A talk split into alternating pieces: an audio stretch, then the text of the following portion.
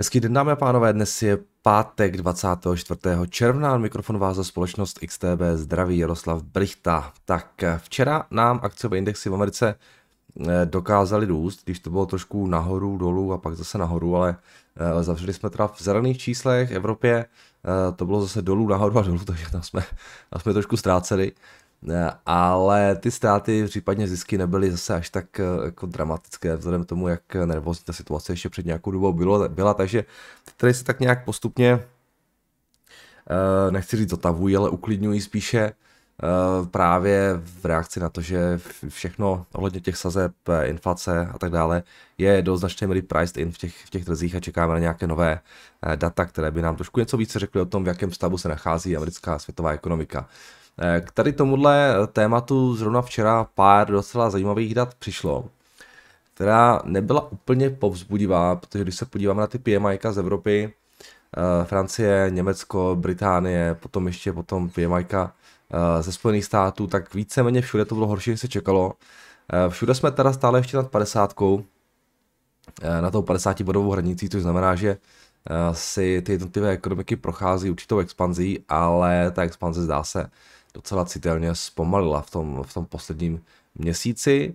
Eh, s tím, že ve státech eh, ta PM, to PMI pro výrobu se propadlo z 56 na 52,4, je z 54 na 51,6, takže nic úplně, úplně pozitivního. A řekl bych, že včera i částečně ta, termoz, ta, ta, ta korekce na těch trzích eh, normálně v těch, v těch odpoledních hodinách s tím souviselo, ale pak se to najednou všechno začalo zase uklidňovat, takže v tomhle směru docela dobrá zpráva. To uklidnění možná, eh, nebo k tomu uklidnění možná částečně přispělo i to, že nám eh, výrazně klesly výnosy z dluhopisů. Když se podíváme na ty, tři, na ty desetileté v Americe, tak ty už jsou na eh, pod 3,1%. V Evropě taky docela výrazný propad. Ty výnosy zdá se klesají, protože v, jo, to téma recese, zpomalení je docela reálné, což zase přispívá k tomu, že jsou tady nějaké deflační tlaky. Uh, ano, deflační tlaky i ve světě, kdy uh, inflace je na 9%, tak můžou existovat. Pokud se prostě roba propadne ze 120 na 104 dolarů, tak uh, to je určitý řekněme, deflační tlak minimálně v porovnání s tím v tou dobou, kdy byla na těch 120 dolarech. Takže tohle všechno, řekněme, může trošku přispívat k tomu, že třeba ta očekávání ohledně utahování té měnové politiky v, se můžou lehce mírnit. Konec konců, když se podíváme, ono to asi nebude ještě moc, ale když se podíváme třeba na ty na ta očekávání, kde mají být sazby v Americe koncem, eh, koncem letošního roku, tak vidíte, že nám to trošku kleslo. Samozřejmě není to, není to nic zásadního zatím. Ale byli jsme ta, ta maximum 3,7, kde jsme nějaký 3,46, takže ale uvidíme, tohle, tohle bude docela zajímavé, pokud by nám nějak výrazně dál klesaly ty ceny ropy, uh, signály přicházely o tom, že zpomaluje ekonomika, tak uh, to samozřejmě může být něco, co uh, bude ty výnosy držet trošku pod tlakem. Problém je ten, že těm akcím to zase až tak moc pomáhat nemu, nemusí, protože uh, sice akcie bude vyřešen ten problém, problém inflace, ale zase na druhou stranu přijde problém zpomalování ekonomiky, uh, to znamená nižších earnings pro firmy a to může zase Eh, přispět k nějaké kompresi těch, těch multiples, nebo minimálně těch cen, protože aby jsme si udrželi ty multiples při nižších earnings, tak musí být nižší ceny. Takže, takže tohle je prostě téma, která, které ty, tady s náma ještě bude i v těch nadcházejících měsících. No, jinak když se podívám na S&P 500, tak uh, sektorově to vypadalo následovně. Rostly nám třeba utilities, healthcare, real estate o více než 2%, naopak uh, znovu pod tlakem Zůstává sektor energií, eh, sektor materiálů také. Pokud se podíváme na ty největší jména v, v S&P 500, tak včera uh, Apple 2% v plusu, Microsoft, Amazon 3% v plusu, um, 4% přidával Thermo Fisher Scientific, 5% Intuit a třeba ServiceNow, naopak pod tlakem, jak vidíte, hlavně teda ty energetické společnosti Exxon, Chevron, uh, ConocoPhillips. Eh, které teda samozřejmě ztrácí kvůli eh, té levnější ropě. S tím, že na tom eh, akciovém trhu bylo ještě pár takových zajímavých věcí. Třeba takový Freeport, Pat McMoran klesá druhý den v řadě už docela dost. Zase prostě strach z recese, nižší poptávka po komoditách. Předevčírem to bylo minus 8%, včera minus 5,5%. A i třeba ten Caterpillar, který jsme tady zmiňovali včera, taková typická cyklická akcie, no, přece všechny ty bagry, já nevím, co, co, co, co všechno dělají, tak prostě v době nějaké recese, tak poptávka je nižší. No a předevčírem 4,3 a včera 4,8, takže uh, taky docela pěkná korekce. Schválně, jaký je tam multiple na tom Caterpillaru? Tak pro zajímavost. A 95 miliard market cap, jaký 6 miliard dělají. No, tady Bloomberg pořád počítá s tím, že ty zisky porostou docela hezky. Ale to je samozřejmě, na to bych se úplně nespolehal. No, takže byly tam akcie, kterým se dařilo, byly tam akcie, které, které naopak eh, výrazněji, výrazněji klesaly. Eh, včera mm, docela pěti rostly i ty, i ty růstovky, vidíme, vidíme to i na tom Nasdaqu, eh, ještě přidali 1,62%, takže tyhle ty firmy docela, docela pěkná stánce, i ty čínské, Baba třeba včera, včera dávala plus 6%, a, takže těmhle těm společnostem technologickým a, ta světa včerejší stance docela vycházela. No, pokud jde o nějaké e, věci za ten včerejšek, e, moc toho nebylo. Včera zase mluvil Powell, podle kterého teda je závazek Fedu bojovat inflací bezpodmíně, bezpodmínečný, což bylo také nové slůvko, kterým nám chtěl dát všem na mysli, že to myslí opravdu vážně. Dočkali jsme se, vyčetl jsem docela zajímavý jaký, takový článek na Bloombergu, podle, a podle něho údajně JP Morgan, nebo podle JP Morgan uh, to retailoví obchodníci na akciovém trhu zabalili a, a nastává jejich postupný odchod. Uh, retail, který prý zatím spolehlivě téměř vždycky kupoval dipy, už od začátku pandemie, tak v tom minulém týdnu prodával akcie největším tempem od září 2020. Takže to zajímavá věc, ale tak to asi tak všichni tušíme, že už tam těch, uh, toho retailu moc nebude vzhledem k tomu, kam se všude propadly ty akcie. Eh, které retailoví obchodníci nakupovali v tom minulém a předminulém roce. Uh, britská spotřebitelská důvěra je nejníže za posledních 48 let. Uh, důvody jsou jednoduché, samozřejmě vysoká inflace spojená, spojená s cenami energií plus obavy z recese. Uh, pak jsem se včera dočetl, že Netflix propouští uh, propouštěl už v květnu, kdy teda se rozloučil ze 150 zaměstnanci, no a teďka v červnu uh, se údajně rozloučí ještě s dalšími třemi sty, takže těchto těch, společností samozřejmě se, uh, se ta zpomalující ekonomika, ta aktuální situace určitým způsobem dotýká, že už i Netflix je mezi těmi, který, který včera, včera jsme se bavili JP Morgan, teď Netflix, víceméně spousta firm samozřejmě začne pravděpodobně propouštět. No, to je víceméně všechno k tomu včerejšku, já toho víc eh, za ten včerejšek nemám. Když se mrtneme na FX, tak eh, ta situace vypadá uh, takhle, eurodolar pořád nějak kolem těch 0,5 se plácá, takže tady žádné velké změny. Libra stejně na tom 1,22 uh, dolarů za Libru, Japonec 134 jenů, Kanadian dost to lehce nám včera ztrácelo, ale nic zásadního, dostane šel Australan a Novozelandian, takže tady žádné velké pohyby. Kačka taky kolem těch 23 korun na 50 haléřů.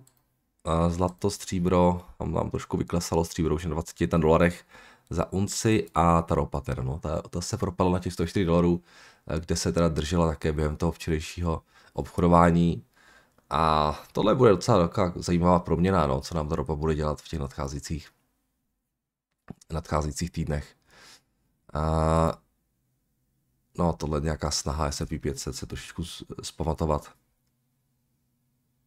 Teď ráno nám trošku roste, uh, rostou v Americe akcie, vypadá to, že i v Evropě se to trošku možná chytá, ale ty zisky jsou fakt malé. Jo. Čekáme na nějaké nové impulzy, které by prostě trošku více eh, nám objasnily ten další vývoj, ať už to budou korporátní na nebo makro, nebo makro.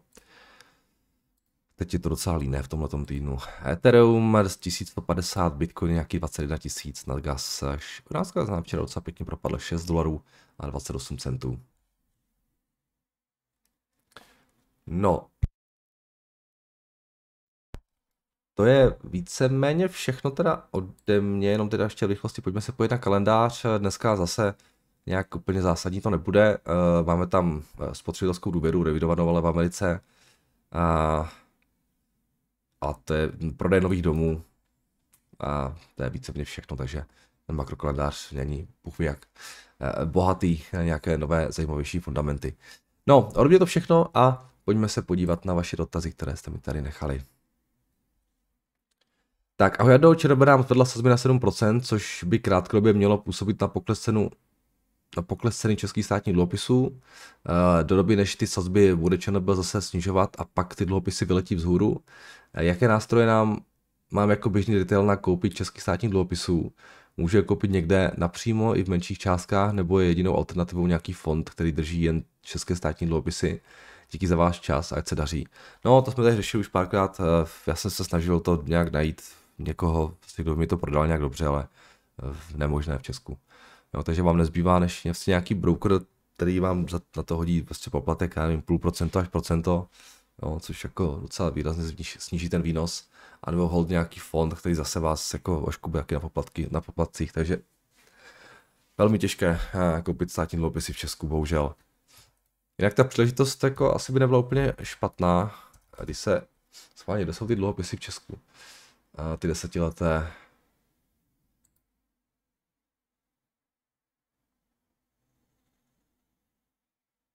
Česká republika 4,8%.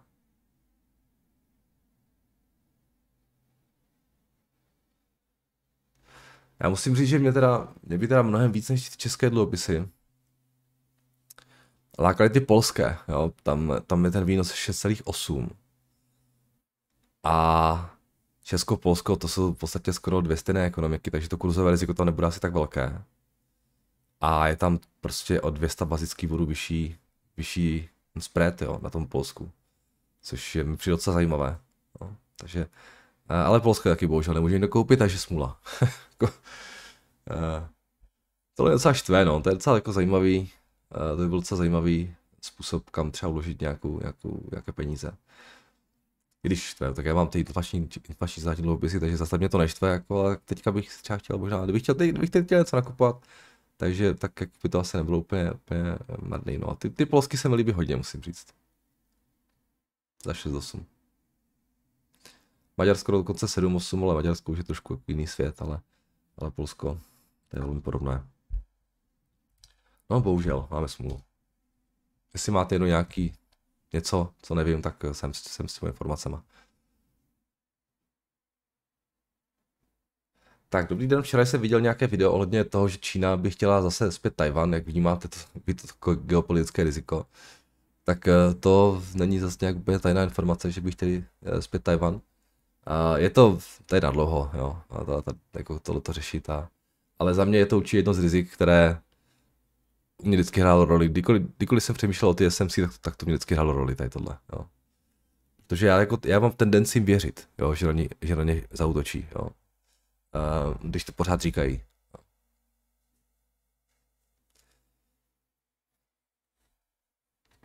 Tak dobrý den, Nardo, zkuste mi prosím nějak vysvětlit, proč si myslíte, že by Berkshire slušela dividenda.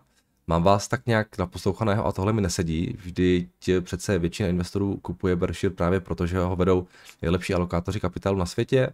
Pokud chcete od Berkshire dividendu, znamená to, že snad nevěříte tomu, že dokáží lépe alokovat kapitál, nebo jde jen čistě o velikost. Um, jde o velikost, no. A víte co, oni nemůžou růst pořád rychleji než, než trh. Protože kdyby rostli pořád rychleji než trh, tak jednoho dne budou trh. Jo. A, a oni už jsou tak strašně velcí a té hotovosti generují tak moc, že je docela těžké pro ně ten, ten kapitál jako efektivně dávat pracovat a proto mají takovou velkou míru, míru hotovosti. Jo a, a vždycky překvapí. Jo. Vždycky nakonec, jo, ty vy teďka poslední roky, tak překvapí a ukáží, že pořád ještě dokážou ten al- kapitál alokovat lépe. Jo. Takže ve finále je dobře, že, ten, že tu dividendu nevyplácí. Jenže prostě podle mého názoru ta doba dřív nebo později přijde. Ale včera, jak se mě tady někdo ptal, no předevčírem na, to, na ty charity a tak dále, jsem se tady bavil o tom, že vlastně může Berkshire uh, dělat buybacky a koupit všechno od Buffetta, uh, až bude prodávat ty akcie, tak vlastně ono, nevím, říkám si, jestli třeba tohle nemůže být tak jeden z argumentů, proč drží tak, tak moc té hotovosti, jo, že ví, že ten Buffett bude prodávat, tak, eh, takže to můžou od něho třeba potom levně koupit. tak eh, jako já se samozřejmě nezlobím, že to dividendu nevypláce, jenom si myslím, že ten čas pomalu, pomalu přichází. Jo. Jestli to bude ještě, asi to nebude za, za života Buffetta a Mangra. Možná, že by Buffett někdy si nechtěl přiznat, že Eh, není schopen alokovat kapitál lépe než třeba jeho investoři. A, a on vlastně pořád je, je lepší. A, takže vím, proč vám to nesedí, mě to taky v podstatě nesedí, ale, ale je doba prostě bude muset přijít, protože jsou tak strašně velcí a mají, mají tak obrovskou earnings power, že, že těžko hledat pořád nějaké další akvizice. No.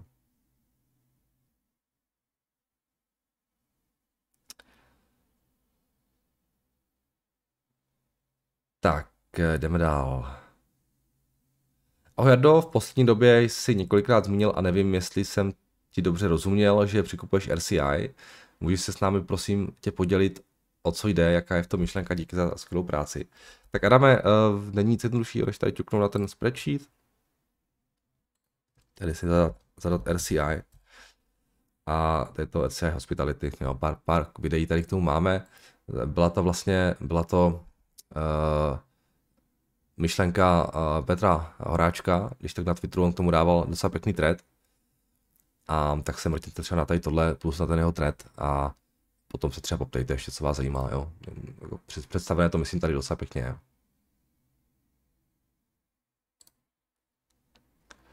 Tak. Uh...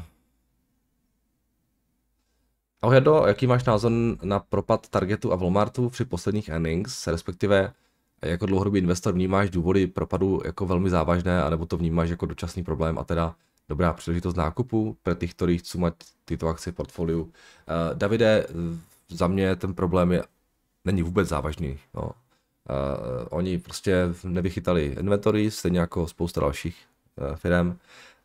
Uh, jo, takže teďka prostě se jim to přeplnilo, musí objednat, musí to trošku manažovat, budou tam nějaké odpisy, ale jako na tom biznisu to nemá absolutně, jako fundamentálně na tom biznisu se absolutně nemění, jo, jenom prostě teďka jsou trošku obětí toho, uh, obětí vlastního špatného odhadu, ale samozřejmě i toho, to, i toho rychlého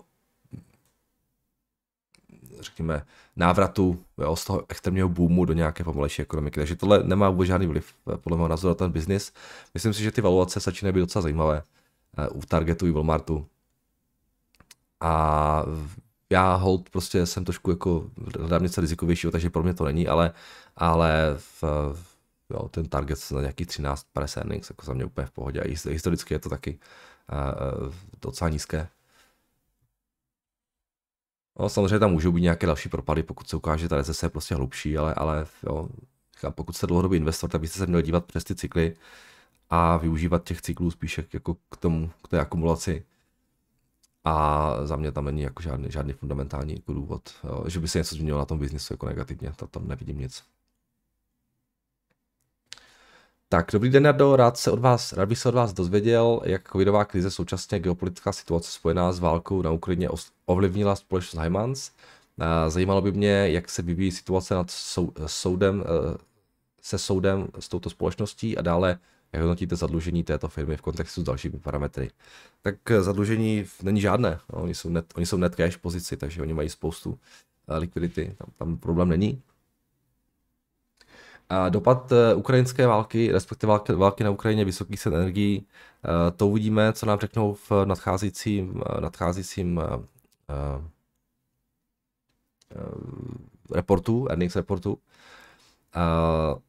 Samozřejmě prostě nikdo neví, jaký bude dopad této celé situace, protože nikdy, nikdo neví, jaký bude ten další vývoj. No. Nizozemsko, za mě, když tak nad tím přemýšlím, tak, nebo ten stavební sektor, um, by asi neměl být nějak úplně jako, jako drasticky nebo zásadně jako ovlivněn, protože uh, je, Nizozemsko je v relativně jako bezpečné pozici z těch velkých ekonomik, co se týče nějaké jako závislosti na energiích a tak dále, ruský, ruském plynu. Ale samozřejmě prostě pokud přijde RSS do Evropy, tak se to dotkne i jich, jo, takže tam není moc jako o čem jako spekulovat. Jo, prostě pokud by přišlo nějaké dramatické zpomalení Německa, jo, tak, jo, tak asi se bude méně investovat, bude se méně stavit, jo, takže tam jako um, určité riziko je, ale jak říkám, já se jako, zase jako nad tímhle moc jako netrápím, uvidíme, jaký bude ten další vývoj, nestažím se predikovat, kde si bude recese, jak bude hluboká a tak dále. A jde mi o tu, o tu cenu, která mi přijde jako velmi atraktivní. I vzhledem tomu, v jaké jsou jako finanční pozici. A co se toho soudu týče, tak dali nějaký update nedávno, uh, přesně se nepamatuju úplně v jakém smyslu, co tam bylo, ale že možná ty revize, které vytvořili k tomu krytí ztrát, tak budou dávat zpátky, no, což by bylo docela pozitivní. Uh, zjevně jsou optimističtí, ale uvidíme, jo, detaily k tomu budou, až prostě bude nějaký jako finální výsledek, oni jako moc úplně nezveřejňují, dokud prostě a nebude, nebude znát nějaký, nějaký výsledek. A zase dozvíme se více uh, možná na tom, na tom uh, reportu, který bude zveřejněn, nevím, si v srpnu nebo červenci to mají. Tak, zdravíme do, co říkáte na propad ceny akcí Kinder Morgan v posledních týdnech. Je zatím nějaký fundament, nebo se Kinder Morgan pouze svezla s trhem, který šel dolů a je to tedy hlavně o přepálených negativních emocích. Je, já o žádném novém fundamentu vysvětlu, vysvětlujícím takový si šup nevidím, tak si myslím, že by aktuální cena mohla představovat zajímavou příležitost nákupu. Myslím, že jste dříve říkal, že akcie KMI také máte ve svém portfoliu, neuvažujete tedy také o jejich dalším dokoupení. Po případě pokud ne, protože jste teď zaměřen na růstové akcie, tak eh, myslíte, že pro konzervativně zaměřeného investora, který má rád dividendy, by nákup při aktuální valuaci dával smysl? Díky za váš názor, ať se daří. Já už je prodal, Kinder Morgan, a, takže už je portfoliu nemám, ale jak teď ukažte, co to dělá. No, pěkný. Já myslím, že to bude souviset s tím, eh, s tím, uh, uh, sválně. Nevím, jestli tam na to natural gas. No, eh, s tím propadem zemního plynu. Oni samozřejmě jsou provozovatelem trubek, ale mají nějakou, řekněme, volnou kapacitu, eh, kdy eh, jo, ten flow třeba záleží na tom, jaká je zrovna cena, takže nějaký dopad těch cen na ty earnings tam ve finále je. Eh, plus samozřejmě obavy z recese, které můžou způsobovat to, že prostě ten, ten, ten celkový tok bude trošku nižší. Takže to asi je ten hlavní důvod, podle mého názoru. Nic jako, myslím si, že úplně jako fundamentálně tam taky nebude, kromě prostě toho té recese a těch cen, cen plynu. No, co tady píšou. No. Každý tak to vypadá teďka ta cena.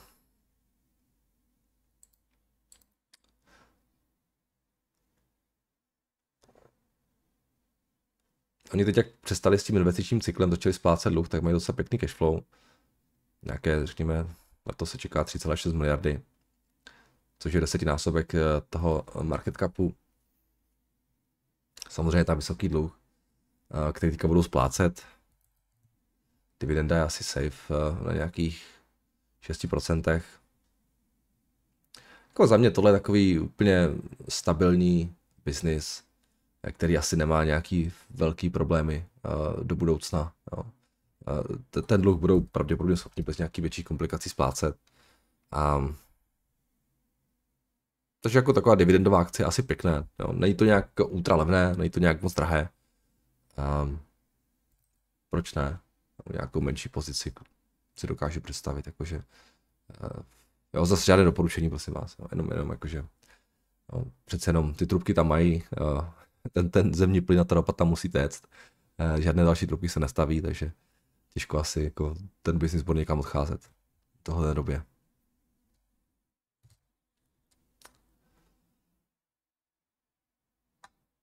Tak, dobrý den. V minulosti jste zmínil, že máte malou pozici v Achilles Therapeutics. Eh, chtěl bych se zeptat, v čem vás tedy tato společnost oslovila a zda vidíte stále ještě v něčem zajímavou. Mě osobně připadá jako extrémně riziková a nevidím a nevím, zda bych někdy našel odvahu do ní investovat. Děkuji. A to i za práci, kterou pro tuto komunitu děláte. Tak eh, není to Achilles Therapeutics, je to Shield Therapeutics. Ty Achilles to neznám, to nevím, co je. Uh, to Shield Therapeutics je firma, která má jeden lék, už schválený v Americe i v Evropě a je to na uh, docela jako na řešení nedostatku železa v krvi. Uh, ta pozice je, když jsem do toho vstupoval, byl takový jako hodně velký moonshot, a teď je docela dost ztrátová. Každopádně je to malá, je to malá pozice právě, protože je to tak, tak, tak trošku crazy moonshot, ale e, přestože je dost ztrátová, tak ta teze se v podstatě vůbec nemění, protože zatím jako by uběhlo strašně málo času na to, a, abych to nějak začal vyhodnocovat. Tam jde cel, celá ta teze byla o tom, že ten lék je, je jako docela zajímavý a oni oni se rozhodli, že ho dají sami na trh, jo. Oni už jako mají všechno schválené, teďka ho potřebují dát na trh a teď je otázka, jak, jak se jim to, jestli se jim to podaří. Uh, je to pozice na tři roky a uh, z toho už rok je za náma, ale zatím byl jenom jeden earnings report, takže, takže um, těžko jako cokoliv z toho zatím usuzovat. A oni vždycky dávají po půl roce earnings report. Takže um, čekám, čekám a uvidím. Určitě to nebudu prodávat, to je prostě pozice, kterou uh, jsem byl připraven sjet až na nulu, pokud, pokud to nevíde. Tak čauko, Hyman za 3 měsíce minus 32%, typujem, že už je u tebe jedna z top 3 pozic, jaká je poz, jak, jako je poz velká v rámci tvého portfolia, jakou máš averageu. O cenách nemluvím. Eh, velká je v, já nevím, to bude nějakých, kažte,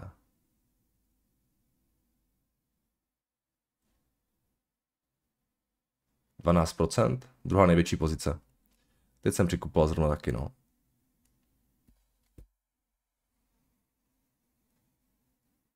Tak, neptejte se, kdy bude krypto za rok. Koule, koule sice má, ale žádná křišťálová. Uh, co říkáte na pokles TSM? Myslíte, že cena je OK při rizicích, která firma na sebe má? Uh, TSM. Tak propadlo teďka zase. Mně se víc líbí v tom semi z jiné firmy, víc třeba ten Micron, když to je trošku vlastně něco jiného samozřejmě, ale i tak. A co pěkně se to vyklesalo. Ty, ty sem, tam budou obrovské investice. Eh, strašně kapitálově intenzivní samozřejmě biznis, ale, ale zase jsou nejlepší na světě. A v podstatě nemají konkurenci moc jako velkou. Jo, dejte se 28 miliard net income a free cash flow nějakých 7 se čeká. Jo, 39 miliard budou investice. Tady nějaký 12. Jo. Což jsou ale investice do budoucna samozřejmě, takže jako to, hold prostě takhle ten business funguje. Jo. Jsou tam velké upfront investice a pak to, pak to trošku jako eh, dojíte. Um, nemám úplně zájem no, od TSMC, musím říct. Jednak ten Taiwan a jednak uh, je to prostě, není to nějak jako super levné. Je to, byť to vyklesalo, to je pravda. A taky ten, ten, ten obří capex mě trošku, přiznám se, jako odrazuje, musím říct. Takže tohle úplně není něco, co, na, na co bych se díval. No. Tam je tam víc rizik, které se úplně, úplně nelíbí, ale ta firma je, je skvělá. Tak zdravím, nevím, jestli jste si toho všimli, ale v médiích se objevila zpráva, že Evropský parlament schválil zákaz prodeje automobilů se spalovacími motory do roku 2035. Zda nakonec zákon zruší nebo prodlouží není podstatné, ale trend elektrifikace automobilového průmyslu je naprosto jistý. Přemýšlel jsem, jak to hrát, ale je těžké vybrat vítěze, ale co výrobci baterií, zajímavé by, byl, by mohlo být prostřednictvím ETF, jen není z čeho vybírat na XTB ETF, LNG Battery Value Chain a ticker BAT, je to takový mix výrobců automobilů a baterií, jak zjistit, zda se dané ETF zda, zda je dané ETF za dobrou cenu.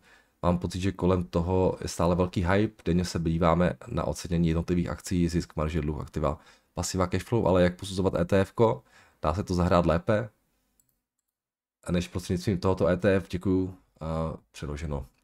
No, tak jak poznat, jestli ETF drahé, hold prostě nezbývá vám, než se podívat na ty největší pozice a popřemýšlet za tím, jestli ty pozice jsou drahé. No, tam jinak jako to, jinak to nejde. Um, bohužel ne, ne, nevím, úplně, úplně se v tom uh, světě jako baterií uh, nevyznám, že v té Číně je ta velmi oblíbená společnost Contemporary, Contemporary Amperex Technology, o které jako spousta lidí mluví, jsou jedním z největších dodavatelů baterií na světě. Uh, ale to byla taky vždycky docela, docela drahá, jestli se nepletu. Kažte, za kolik se prodávají.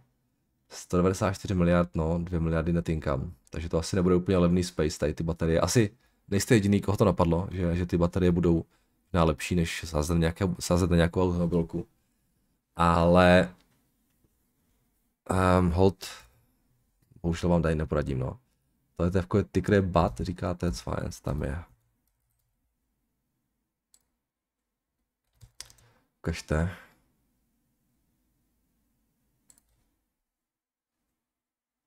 BYD Solar Edge, no, Renault, Nissan. No, jako zvláštní, no.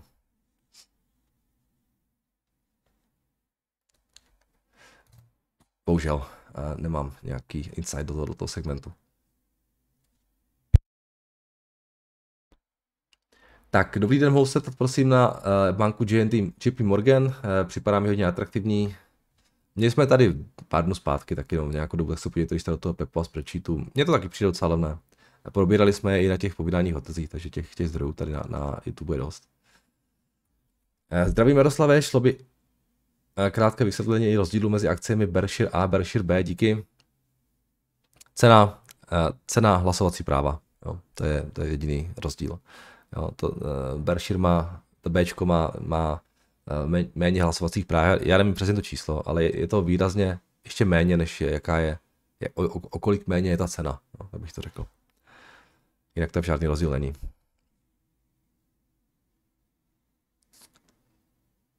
Dobrý den, mohu se ptat, jaké, uh, jaký máte názor na ETF Vanguard Information Technology?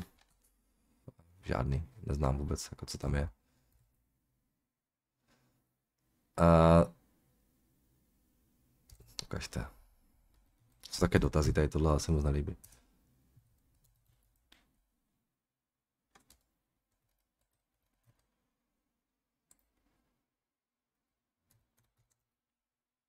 Co tam bude? Největší, největší techy?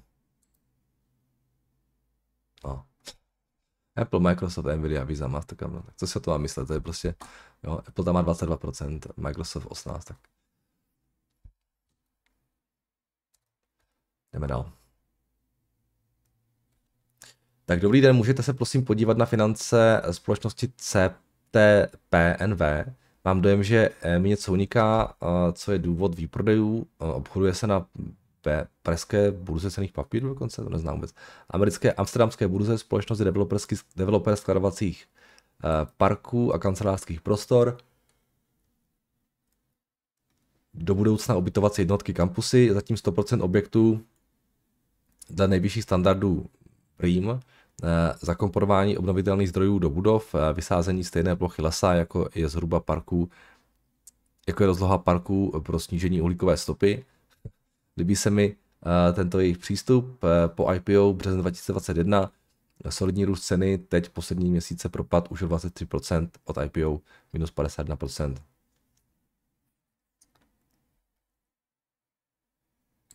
A to je těžké, no, jako hodnotit nějakého developera, tam fakt musíte vědět, co, co, co všechno mají a jestli tam, já nevím, já je, je neznám, takže nedokážu posoudit, proč se ta cena tak propadá CTP.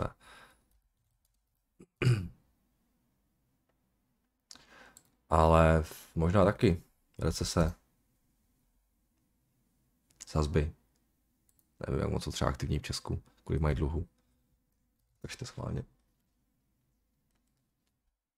No, Jo, nevím, jak to mají s tím dluhem, jestli to mají všechno v eurech, nebo mají nějaké jiné měny, pokud mají nějaké jiné měny, tak možná trošku problém.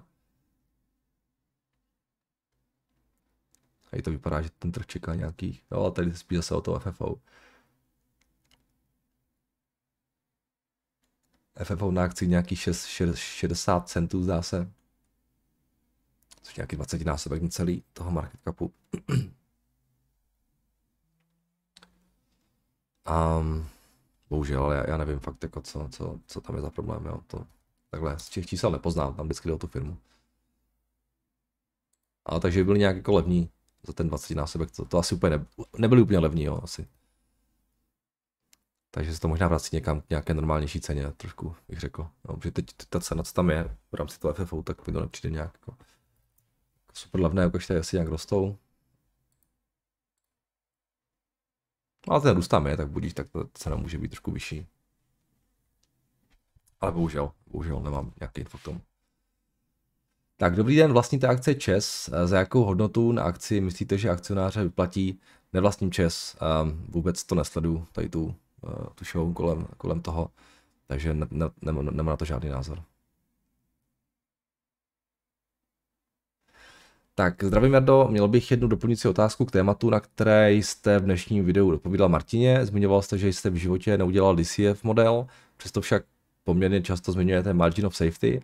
A mohu se ptat, na základě čeho si pro sebe určujete férovou cenu akcie, která vám poskytuje dostatečný margin of safety u firmy jako je třeba ASML. Eh, zde není z mého pohledu moc co eh, porovnávat s čísly konkurence, jelikož v podstatě neexistuje eh, Zároveň však tu a tam zmiňujete, že jsou pro vás ještě stále drazí, takže předpokládám, že nějakou konkrétní cenovou hranici, eh, kdyby pro vás taková akce začala být zajímavá, musíte mít stanovenou. Díky za odpověď i vaše ranní komentáře. A je to strašně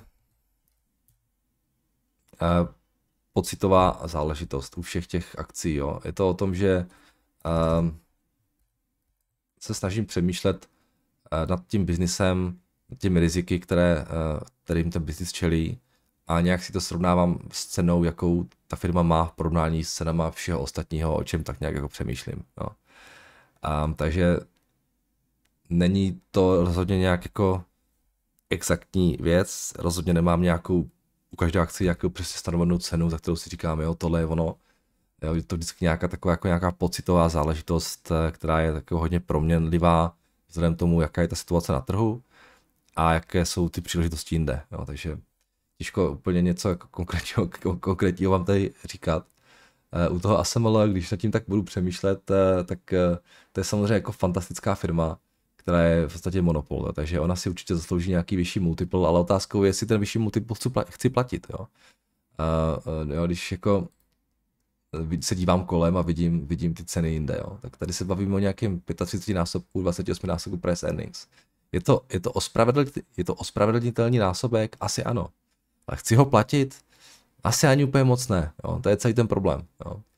Je, uh, zase použiju ten Google jo, na, na nějakých 18 nebo 19 price earnings. Jo. Um, jo, pak mám třeba ty ty Hymansy, jo, kteří se prodávají ze násobek enterprise value, eh, price enter, jo, earning, enterprise value děleno vlastně earnings, jo. Tak samozřejmě ta firma, jsou, ta firma je rizikovější, ale zase jako sakra levná. Jo. Takže vždycky jde o to, o to vážení, jo. Um, jo, pokud mám nějaké růstovky, které jsou oceněné třeba nejsou nějak jako super levné, ale je tam docela pěkný potenciál, že pokud mi ta, ta, ta sázka vyjde, tak prostě uh, za pár let budou úplně někde jinde. Jo. Takže když to asi mohlo asi nějak jako dramaticky neporoste. Takže um, je to hodně i o tom, co na tom trhu je vedle, jo. co je u sousedů. Um, když se díváte na to ASML, tak uh, historicky oni se prodávají za ty multiply kolem těch, uh, jdeme dozadu, tak před krizí to bylo třeba 14, 14, 17 násobek, potom teda v tom období ještě v té poslední desetiletce, jo, ty násobky jsou 28, 32, 25, 29, 30, 29, 42, 44, 49, 35, takže pořád jsme na nějakých, řekněme, 28. Na nějakých úrovních, eh, kde se nebavíme o nějaké jako velmi nízké ceně. Jsme na nějakých zvýšených úrovních, vzhledem tomu letošnímu roku, co se očekává, jsme na nějakých průměrných. Jo. Um, takže Jo. To taky není nějak jako, jo, je to v pořádku cena, řekl bych, ale vlastně není to nějak ultralevné. Když jsme byli momentálně na nějakým 20, 20 násobku, tak si řeknu, jo, sakra, vypadá to docela levně. Jo, pokud samozřejmě by, by se něco zásadně nezměnilo na tom trhu. A, jo, takže takhle nad tím jako přemýšlím, ale, ale říkám, nemám fakt jako nějakou cenu, kterou bych přesně měl a tady si řekl, tady to je správně, jo, protože vždycky, no tohle je strašně zrádné, jo, vlastně, když budu mít tu cenu na, na na, u ASML na 300, třeba 50, jo, ale mezi tím se všechno ostatní propadne do 40%, tak stejně ho nekoupím to ASML, protože, protože prostě ty příležitosti budou tak jinde, jo. Takže tak nad tím přemýšlím, no.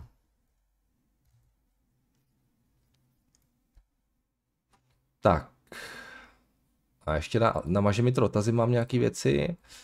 Zdravím Merdo, pro info pár dní dozadu vznikl Metaverse Standards Forum na podporu rozvoje otevřených standardů pro Metaverse. V rámci něj by firmy měly koordinovat vznikající standardy pro Metaverse, aby byly navzájem kompatibilní a urychlili, urychlil se tím růst celého projektu.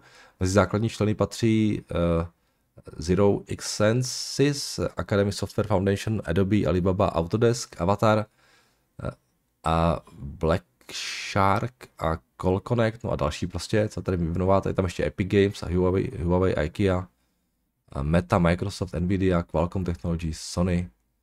No je to prostě dost firm známých a myslím si, že z dlouhodobého investičního hlediska má smysl sledovat, kam se tento segment jde, obzvlášť když, je když se velký hráči tak to umí dohodnout na pravidlech, je evidentní, že i pro ně je to důležitý segment jejich budoucího biznesu. Eh, PS Adobe od prosince, když se na něj díval naposled, docela vyklesal. Myslí si, že je cena už zajímavá. Dík hezký den Matěj. Eh, dík Matěj za zajímavé info. Ehm, eh, je bez pochyby, že tohle je, začíná být jako docela jako sázka jako velká. Um, já nevím, no, já jsem tomu vůči, vůči tomu pořád tak, tak jako lehce, lehce skeptický, musím říct. Ale uvidíme. Uvidíme, uh, co z toho ve finále vyleze, protože ani to, že se na tom shodne tak moc firm, ještě nutně nemusí znamenat, že uh, to bude úspěšné. A většinou ty inovace prostě přicházejí tak nějak úplně z nenadání od někoho, kdo přijde s nějakým produktem, který je najednou desetkrát lepší než všechno ostatní. Jo. A ta motivace těch firm jako jít do toho metaverzu jo, je ne, že by chtěli nějak jako konat dobro ve světě, ale oni prostě chtějí nějakou novou platformu, která se bude jako dát skvěle monetizovat. Jo. Um, což jako nutně ne, neznamená, že se podaří vytvořit, ale uvidíme, uvidíme, jsem na to sám strašně zvědavý. Jo. Co se Adobe týče, uh, ukažte.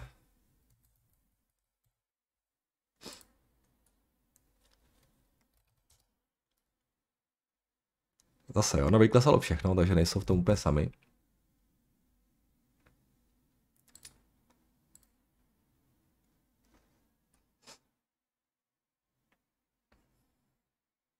Nějakých 178 miliard market cap. Multipod tady vychází na kolik, žádný dluh tam nemají.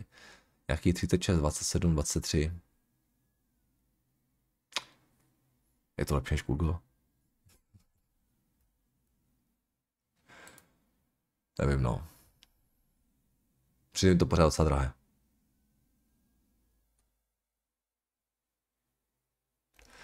Jdeme dál.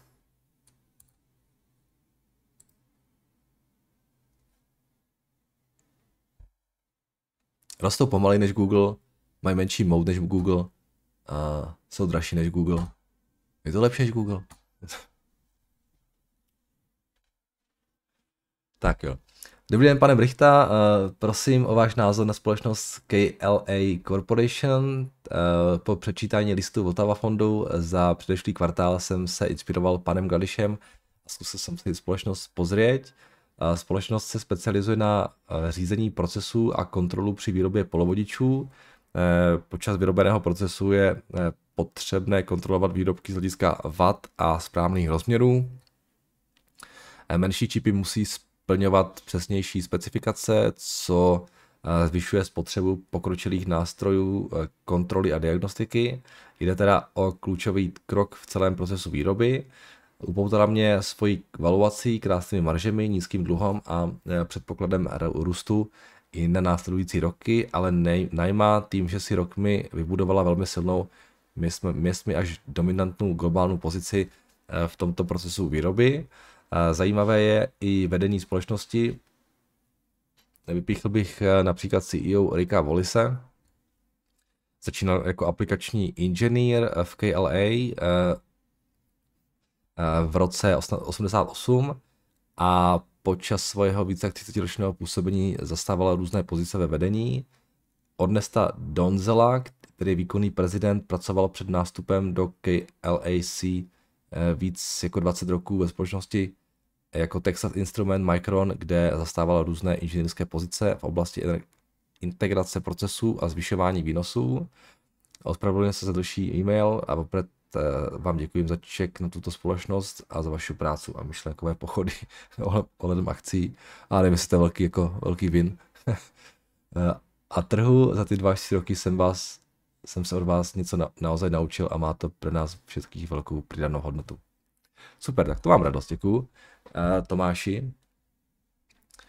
Uh, KLA říkáte. Uh, to, co jste napsal o těch lidech, je docela zajímavé. Samozřejmě vždycky je dobré, když v těchto těch firmách jsou lidi, kteří jsou jako techničtí a ideálně za sebou mají nějakou, nějaký, nějaký track record. Takže to zní docela zajímavě. Um,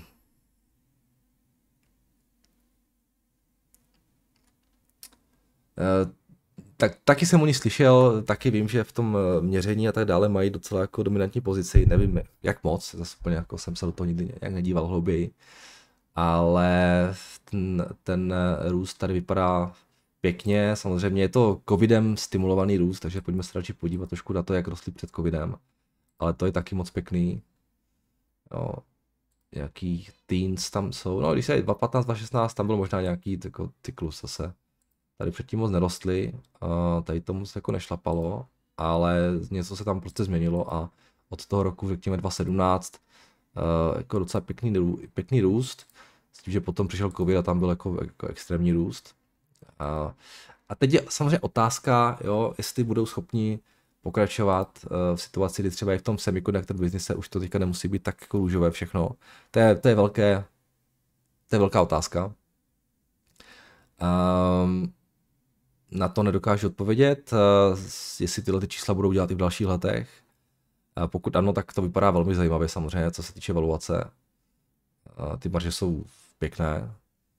Jo, mají free, hezký free cash flow, net income taky, jo, tady je všechno jako v pořádku žádný dluh, prodávají se za nějaký, kolikatí násobek to je, nějaký 16, 15 násobek, tak tohle vypadá hezky, jo, samozřejmě ta recese, zpomalení a to, že si třeba všichni uvědomí, že najednou těch semikonduktorů je zase dost, tak může být něco, co zbrzdí celou tu firmu, může tu akci poslat ještě níž. Jo. Ale jinak Eh, zase, jo, pokud jste dlouhodobý investor, tak to do vás zase až tak moc zajímat nemusí a když určitě dlouhodobý investor je, takže to, to se až tak moc netrápí. A ta cena v, asi nevypadá úplně špatně, že jako, jako jo, proč ne? No já, já se to sami říkám, já se tam moc nehrnu, protože prostě um, tak nějak jako jednak jsou zajímavé, zajímavé příležitosti jinde a jednak tak nějak jako pořád očekávám, že přijde, přijdou ještě nějaké špatné zprávy, které Eh, ten segment trošku víc jako potrápí a pak bych třeba tím začal přemýšlet. Ale se, jako, si nemám, co bych vytknul, tak když se na to dívám, jo. Říkám, hlouběji jsem je nestudoval, na, na ten první pohled vypadá docela zajímavě.